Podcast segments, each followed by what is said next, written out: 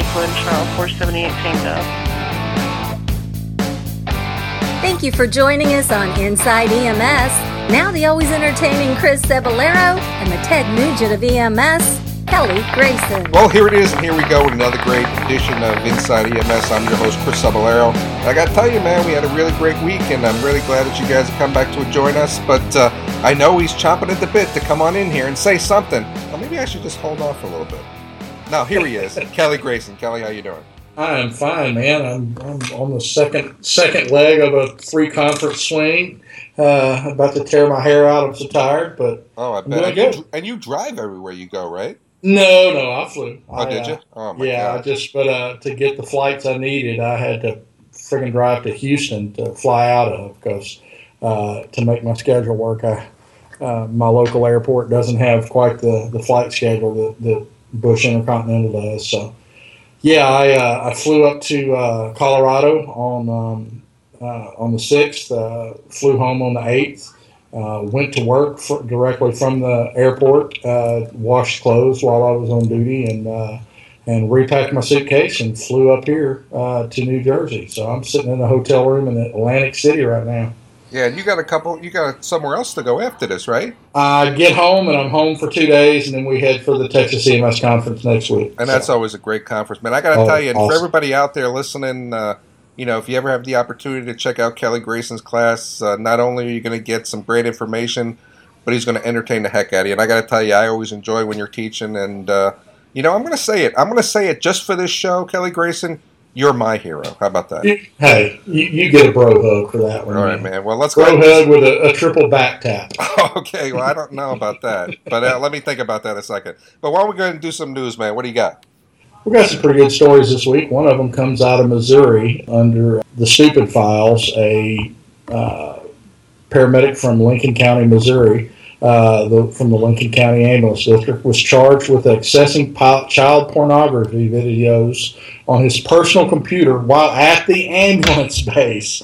This guy was uploading uh, child porn using the internet connection at the ambulance station. Um, and the National Center for Missing and Exploited Children uh, caught wind of it uh, and brought that uh, to the attention of the sheriff's department, and they caught him and he is now sitting in, in the jail with a hundred thousand dollar bond uh, and per- paramedic career ruined. Um, jeez, you know, I um, what was it that uh, that Albert Einstein said? The difference between genius and stupidity is that stupid genius has its limits. Uh, yeah. And here's a guy. He, he, just proves, you know, not only are you a low life who's, who's accessing child porn, but you're doing it at work. God, how stupid can people be? Yeah, and I, and I think you know we've talked about this before, and, and, and it's just a shame that uh, you know people have to uh, uh, do these behaviors that give us our career field a black eye, and uh, you know uh, you know I don't even know what to say, man. I mean, when it comes to this topic, I, I am just totally you know speechless, and uh, maybe I should just give you my story, man. It's just I, I just don't understand people, man. And, you know, not even the fact of you know what he was doing, but now he's going to do it at work and get on an internet that is probably monitored. And you know, well, what are you thinking? Yeah, you know, uh, you you have to be a special kind of dumb to uh, to first of all access those sites in the first place, and to do it on a on a work internet connection that, yeah, you, as you pointed out, is probably monitored. You know, you're going to get caught. Right. Uh, you know, um, on the one hand, you think that this this kind of thing gives a black eye to our profession. Uh, I don't really think it does. What I think it does is, is, is I think that these guys should be exposed, publicly exposed and shamed, and EMS people need to be doing it and and um, condemning this guy. And this is our way of policing our own, not sweeping it under the rug, just saying, hey, this is a this is a profession, this is the kind of act we condemn, and we want to see him punished just as much, if not more, than anyone else. Yeah, I agree with you 100. Yeah. percent So let me give you my story. My story is coming out of California. Medic shot at by patient's fiance. Uh, the man allegedly fire, fired two rounds at the medics as they fled for cover. And this is in San Bernardino County Fire Department. Uh, they're trying to assist somebody, and I, I, don't know what happened. I don't know how it came about. Uh, paramedics were called to the residence for a medical emergency. While assisting the female, the woman's fiance became upset, and uh, they don't know why. Took a sawed-off shotgun and decided to make some noise. And uh, Kelly, I got to tell you, we we've been talking about this a lot, and more and more, I start to feel those concerns of you know our our, our peer safety. And uh, I don't know, man. What what does the future look like here? There is there is no such thing as a safe scene. We say it once, we say it every week. I will continue to say it. There is no such thing as a safe scene. You can talk to your blue in the face about, oh, stage outside the scene until it's secured by PD and, and all this kind of stuff. And that's just a knee jerk reaction and, and no critical thinking. What kills our colleagues is not the dangerous scenes. We know not to go into the dangerous scenes. What kills our colleagues are the innocuous scenes that they're in on already and they go south on us in a flash we don't realize uh, there's there's some undercurrent, there's some subtext there that we didn't catch, or it was just totally unexpected. That's the kind of things that kill us because those are the ones that we're in on and, and and subjected to this violence. The ones that we know are violent, well, hell, we stay outside of them anyway.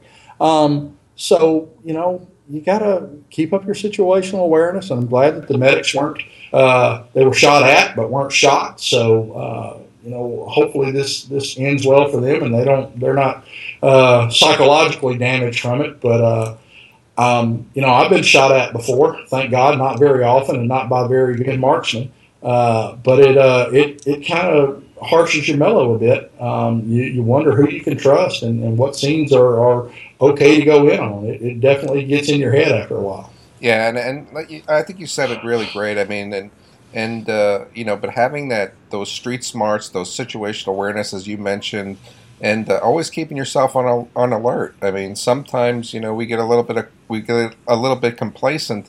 That uh, you know, I was in a scene one time with an elderly couple, and she was having a little bit of you know abdominal pain. She was just on the phone with her son. Her son wanted to borrow money, you know, they and she's going through this whole thing, and oh my god, I don't know what to do, and I'm trying to calm her down you know, she's hyperventilating a little bit. I got her on the capnography, telling her she needs to get the number down to this. So watch the number. And the son busts in with a gun. Yeah. And I was like, I think two drops of pee came out that day. And but the challenge was is I wasn't expecting that to happen. No, no, and and those are the things that you know. Those are the, the things that kill you. You know, I have people that ask me, uh, that don't understand my, my stance on self defense and, and, carrying concealed weapons. Go, why do you carry a gun? Why do you carry a pistol? You expect trouble? No, if I expected trouble, I'd be carrying a rifle. I carry a pistol because I don't expect trouble and I, and I try to stay out of it. It's just the consequences of, of having trouble come upon me unexpectedly right. are unacceptable to me. And and we, we need to learn those street skills and, yeah. and, and, you said it, man. Class. The only thing that stops a bad guy with a gun is a good guy with a gun. And, and mm-hmm. I would rather be in a position where uh, I'm, I'm ready to defend myself, to defend my family, rather than, um, you know, become a statistic. Yeah, I, I never thought that we would see the day where, know, despite my advocacy, I never thought that we'd see the day where we'd be realistically discussing um, arming EMTs. But you know, we're, we're, we're getting to that point. It's still a, a dicey uh, situation. It's still a personal decision and one that I don't think I'd make. But darn it, it's happening enough that uh, I don't think the, the general public considers us non-combatants anymore. We're we're not safe uh, from uh, you know, outlashes of, of violence and anger, uh, we need to behave accordingly. Yeah, I think it's time we need to get uh, we need to get Kip Teitsort back on and start talking yep. about this and, and, see what he's uh, you know seeing in trends because he keeps up on all this stuff for us. You know. Oh yeah. And uh, you know we've said it before. He's the expert, and uh, let's get him scheduled to come in and talk to us about it. But uh, what do you got for us? What's the next story? We've got a uh, story out of Brunswick, Georgia, where the Glynn County Finance Committee of their their local government um, uh, dismissed a plan to privatize their EMS services as a cost saving measure. Um, uh, the the county was apparently looking to privatize EMS and and expected to save up to $800,000 annually by privatizing the county service, and it would uh, uh, it would be the private EMS contractor's responsibility to collect unpaid ambulance uh, bills and, and, that sort of thing. So basically, it put shifted the entire burden of EMS care onto a private entity, uh, thus saving the the county uh, minimum of eight hundred grand a year and and that sort of thing. And the county right now is owed 1.5 million that they haven't collected. So they were looking to to get out from under that financial burden. Um, but the firefighters uh, at the agency, the firefighter paramedics, who were uh, who were potentially affected by this, were worried about, you know, are, are we going to lose our jobs? Um, you know, I'm of, of two minds of this. Uh, first, I'm glad uh, and I applaud Glynn County for for billing, being willing to to shell out the money for what they consider as good EMS care. Obviously, they're satisfied with the level of care uh, that they're getting from Glynn County, the fire department there, and they are uh, they're happy to pay for it, uh, even if it, it could, they could get it cheaper elsewhere. Uh, that's my one thought, and my other thought is is is um, the privatization was supposed to cost a bunch of uh, was supposed to result in, in perhaps the, the cutback of staffing and personnel. And that's the other side of the coin. The EMS is not a jobs program for the fire service. It is not. I, I feel for those guys, right. but you know, if you go to private service, they're going to have to hire paramedics anyway. Moonlight for them. You know, work as work for them part time as a paramedic. It's not going to cost you your job. Uh, and if you're using EMS, as a means of, of justifying firefighter staffing levels, you're doing it for the wrong darn reasons. Right. And and that know, care, I, and that care shows. Yes, that care shows. Now, I'm not accusing Glynn County of, doing that. I, I, don't know their situation there. There might be a stellar EMS system and one of those rare fire departments that actually does EMS for the right reasons. But as a general statement, I'll, I'll stand by the fact that, that fire departments usually view EMS as a means to an end, right. and they don't consider it their primary role. And as long as they're doing that sort of thing, it's the 80 20 rule reversed. You know, 80% of their calls are, are EMS and 20% are fire, yet they're doing. Uh, they probably devote 80% of their educational and staffing and promotional pathways to the fire side, uh, and EMS is the redheaded stepchild and and that's pretty obvious in a lot of departments, that's got to stop. Um, but still, to Glynn County, hey, more power to you guys. If you guys are happy with your EMS care and you're willing to pay for it, then then that's the kind of that's a, a good situation to be in, where your community obviously values your contribution. But uh, I don't think that uh, that's going to work for everybody. And if you're doing it just so people won't get fired, well, that's not really good fiscal responsibility. And I got to tell you, man, when I first read this story, it, it brought me back. Well, it made me think that we're going to start to see more of these situations happening because as, as cities try to cut their budgets, mm-hmm. they are now going to start to look at private ambulance services who are able to do uh, this type of work. Now, mm-hmm. I, I think about it. So we talked about a couple weeks ago about the, the, the, what's going on in San Diego and mm-hmm. you know how they they're having challenges making response times, and they're throwing everything in the kitchen sink at it to get response times, so they're not fine. But AMR pays the city of San Diego ten million dollars a year just to operate within that city. So what's going to yeah. keep these private services? Now you've got the big merge, you know, AMR Rural Metro. I said, what happens now when they go to a city and say, "Hey, we'll pay you five million dollars to take this contract. You can you don't have to you don't have to worry about the EMS side anymore. We'll pay you to come in and do it. Uh, really, you're going to start to say no? Yeah, yeah. I think as as people come become increasingly uh, conscious of the tax burden, um, they're going to to be unwilling to to pay that. Uh, you know, and that's a shame because honestly I honestly believe that if people are going to have good EMS care, they need to be willing to pay for it, and that includes taxpayer funding. Uh, I think the ideal EMS system is a uh, is a uh, public uh, taxpayer funded system that tries to minimize its its need for that funding by by aggressively billing. Um, however, you know, not everybody's going to, you know, we, we with the state of our economy, it's been going on for quite a while now. You know, tax bases and, and tax revenues are dwindling, and money is ever and ever tighter. Uh, and it's going to get to the point where uh, people are you know, municipalities are going to take a critical eye to, toward cost saving, and if they can shift the cost toward uh, privatization and, and get that burden out from under that burden, they're going to do it. Yeah, Hell, I think- and I it worked for you, it worked for trash collection. Right. Why won't it work for EMS? Well, it will. I mean, and Yeah. the realization is going to be Kelly that fire firefighters are going to start to lose their job. I mean, the reason that firefighters were put on uh, to run EMS calls is because they had the EMS obligation. But Mm-hmm. just like any other part of the city, when it comes to cutting, it's not that they're they're going to have challenges for fighting fires. They got the staff to fight the fires. The Mm-hmm. people that they put on to run the EMS calls are the ones that are going to have challenges. And I'm just saying it. Unfortunately, you are now going to see firefighters that are going to lose their job because cities are going to go away from uh, cities are going to go away Mm-hmm. from fire-based EMS.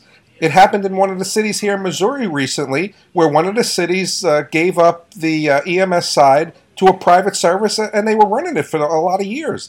They went into the EMS business. It it wasn't fiscally uh, responsible to the city, and they went ahead and threw out an RFP, and now it's being run by a private ambulance service. Yeah. What are they going to do with all the people that they put on? I don't know, but there's going to be more to come. I'm, I guarantee you. Yeah.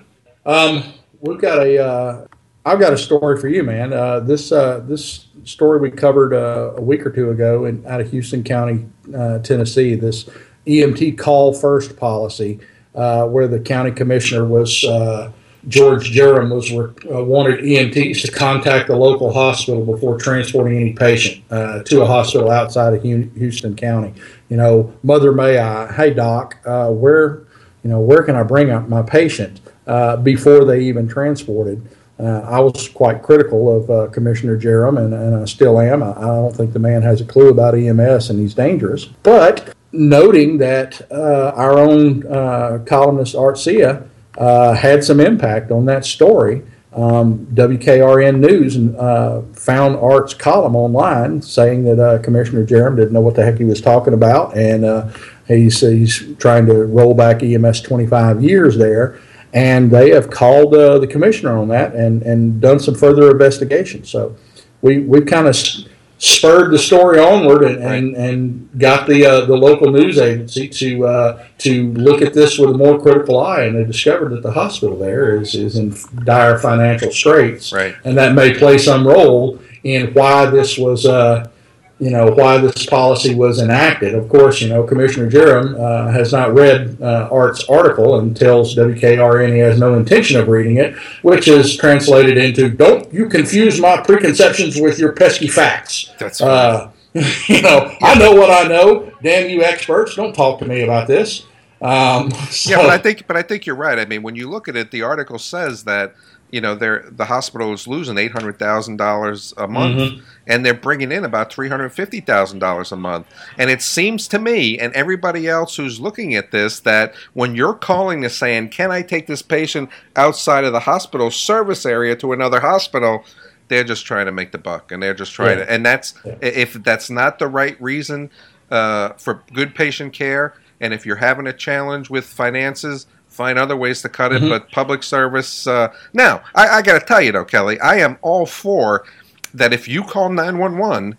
You really need to go to a hospital that's as closest as possible. If it's an emergency, I'm not- closest appropriate facility. Exactly, closest appropriate. But you know, it's still the fact that uh, you know uh, we we need to be able to deliver the care that we're going to give, and if, if they could be treated at that hospital, they could be treated at that hospital. Yeah, but but like I said, I, I financially motivated, but uh, you know, who are we? Hopefully, there's more to come on this, and you know, kudos to our you know to our partner uh, Art Hsieh for uh, bringing some you know bringing some awareness to this. And and you know good it's good that people should start listening. I mean Yeah. because there are some experts in our career field. And you know if this guy uh, you know if this guy you know gives a call to some of these ems leaders who, who actually work in this area uh, maybe he can find a different solution. Who knows? Yeah, you know, I mean, Commissioner Jerem has uh, vowed he's not going to read Art's article and doesn't care what Art has to say. Well, that's fine, but the news media has read it, and that's inviting further public scrutiny, and and that's what uh, political officials need. Uh, because often they will wither under the light of public scrutiny. And if, if reporters start asking tough questions, then maybe they'll retract some of those stupid policies that they're trying to impose. So we can only hope. right You know, but that's but I think this is what's great about EMS now is you know there's a lot of things that are happening inside our career field that now we're getting some recognition and we're getting some you know uh, uh, looks from even the, the news media to say look at what experts are saying about this and, and I got to tell you I think that's really cool. So let yeah. me go ahead and give you my story. This one was really kind of interesting to me, and this one comes out of uh, England. A 65 year old paramedic survives cardiac arrest after being shocked 25 times. Oy. Yeah, I know. Bill Fisher was walking home when he suddenly fell to the ground in cardiac arrest, and a passerby rushed to help Fisher and began chest compressions. I mean, it seems like everything worked. Two paramedics mm-hmm. perform alternate sets of 60 chest, uh, 60 compressions each until the paramedics arrived with a defibrillator, and then he was shocked. Uh, five times on the way to hospital, 20 times in the hospital. He was technically dead for 60 minutes, but after 25 shocks, his heart regained a regular rhythm. And and you know, you look at this and you think 25 shocks. I mean, uh, you know, it's almost like uh, uh, you know, is the heart going to be able to withstand yeah. this? You know, but, you want to check for a loose electrode, see if you haven't been shocking, you know, yeah, muscle exactly. artifact or a loose electrode all that time. But this is interesting. I mean, when I yeah. first heard this, I was like, "There's no possible way." But uh, obviously, it happened, man. And I'd be interested to know what you thought. You know, it's uh, anytime you're shocking somebody 25 times uh, or, or multiple times without. And I want to know. A, I'd like to know. Sorry to cut you off, but I'd like to know if it was a biphasic monitor or a monophasic monitor. That's that's true, uh, and you have to. You know, that's a good question. Uh, and and the other thing that occurs to me is if you've shot somebody 25 times, obviously you need to be shifting into problem solving mode. What is making the heart refractory to defibrillation and, and making it so irritable? Irritable, and and what do you have to do? Uh, outside the normal realm of treatment, you know, which what does your ACLS guidelines say now? I mean, the algorithm is epi and chalk, you know, um, and all the good stuff is no longer, uh, you know, strictly in the algorithm. So, you know, is he acidotic? Is he is he hypoxic? Uh, hyperkalemic? What is making the heart so irritable? And what what type of uh, how do we need to modify the recipe to uh, to make it a little more receptive. In our system, we, we've uh, implemented a protocol where we do the, uh, the sequential shocks. The, if we have a patient in, in refractory VFib, uh, the second unit in brings in their defibrillator, and if, if we've shocked the patient multiple times without conversion, uh, we do uh, one 720 joule shock, which there's some research to show that that is actually fairly effective uh, at conversion in shock refractory VFib. So, uh, haven't had a chance to do it myself yet. It requires a second crew with their own defibrillator, and, and we just synchronize our shocks. One, two, three, boom, light him up. And and uh, I just want to I want to see if I can make somebody's hair stand on it. I got to tell you, I mean that's amazing to hear, and I've not seen this. I've not seen this uh, research. I mean, tell me a little bit about it. Uh, well, it's just uh, um, I, can't cite the study for you, but but this was something that that uh, we implemented in our our protocol updates a couple years ago. That there was some evidence. It wasn't the strongest in the world, but that stated that uh, for some people in, in shock ref- refractory VFib who've been given multiple uh, doses of antiarrhythmic medications and shocked multiple times and were still in VFib, that higher joule settings uh, were potentially beneficial at, at converting that rhythm. And of course, it, it also uh, applies to people with l- large people with a lot of body mass. So your your really big folks might require more energy. You know, there, there's more transthoracic resistance, so you, you really don't know how much voltage is actually. Uh, or how much of your, your amperage and is actually reaching the, the heart. So uh, we dialed it up to, to sequential 360 joule shots. Uh, you know, both we do a sternum and apex and a uh, posterior anterior. You know, so you got the uh, your traditional defibrillator lead placement, uh, pad placement, and then a uh, a uh, traditional pacing pad placement, and you you light them up at 360 joules with both monitors at the same time. Boom. Uh, and apparently, according to the research, that is actually more effective than just continuing to shock it at 360 joules. Have you guys had any uh, any numbers? You guys had any saves with that? I mean, do you have anything to report? Uh, I no, no, I don't have anything to report. They uh, we get frequent updates through uh, of our cardiac arrest survival rates, and we're just now entering the CARES registry. But I don't think we have done enough of that to have a, a uh, enough volume uh, of patients to to actually make any any um, you know conclusions from. Yeah, I think we're going to make this our quick clip, man. So if you guys are out there and listening, if you've heard this before, if you know about the research, or if you're doing it, go ahead and give us the comments, man. Let us hear what's going on, and uh, you know, be interesting to follow. This is the first time I'm here, and I'm going to have to do some research. We may have to do a show on this, Kelly, so it'll be interesting. But uh, I think it's been a great week of news. Yeah, I think we're having a good time uh, in our career field. We're almost coming to the end of the year. Mm-hmm. We got to start talking about our live end of year show. Yeah. Before I sign off, I want to send out a you know a, a note of sympathy and, and courage to uh, my friends in Springfield, Colorado. Um, you, some of you may have seen reported on on EMS one uh, that the EMS director for the uh, Southeast Colorado uh, Hospital District EMS uh, service was killed in an ambulance accident last Friday. Um, Rick Hartley was uh, 30 plus year veteran in EMS, started the nonprofit uh, fundraising agency to keep that squad alive, and had you know had well respected educator and paramedic around the state, 63 years old, and was uh, they collided with a tractor on Highway 287. It was driving down the road with no lights and no follow car, and uh, ambulance rolled off the road and, and killed Rick, and uh, their patient uh, died of unrelated causes at the hospital li- later. Um, man, you know, EMS cannot afford to lose people like this. Uh, and it's doubly so for doubly difficult for a small service like uh, like Springfield EMS. Um, but from my sources that called me that night and told me that Rick had died, uh, we tried to get a hold of his deputy, who is who is now moved into Rick's position after his after his death. Uh, we tried to get a hold of her that, so she didn't hear it over the news or Facebook, and, and the conference committee in, in Colorado, I believe, was able to do that.